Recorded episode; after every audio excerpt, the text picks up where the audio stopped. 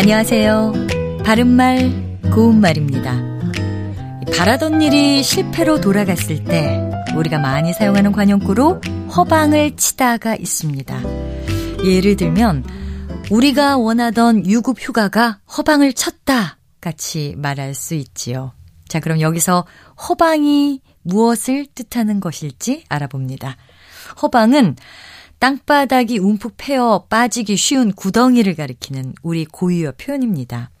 허방을 치다 외에도 허방을 짚다 같은 관용구도 있는데요.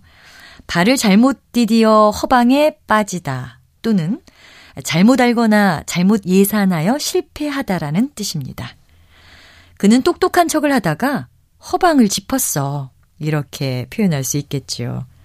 허방이라고 하면 왠지 헛 방과 관련이 있지 않을까 싶기도 하는데요. 헛방은 미덥지 아니하거나 보람이 없는 말이나 행위를 뜻하는 말입니다. 허방과는 다른 뜻이지요. 아, 그는 공연히 헛방을 쳐서 가족들의 가슴만 부풀게 했다처럼 쓸 수 있습니다.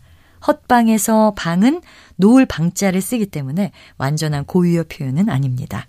참고로 유능해 보이는 인상과는 달리 실수를 잘하고 어딘가 어설픈 구석이 많은 사람을 가리켜서 허당이라고도 하지요. 그런데 허당은 표준어가 아닙니다.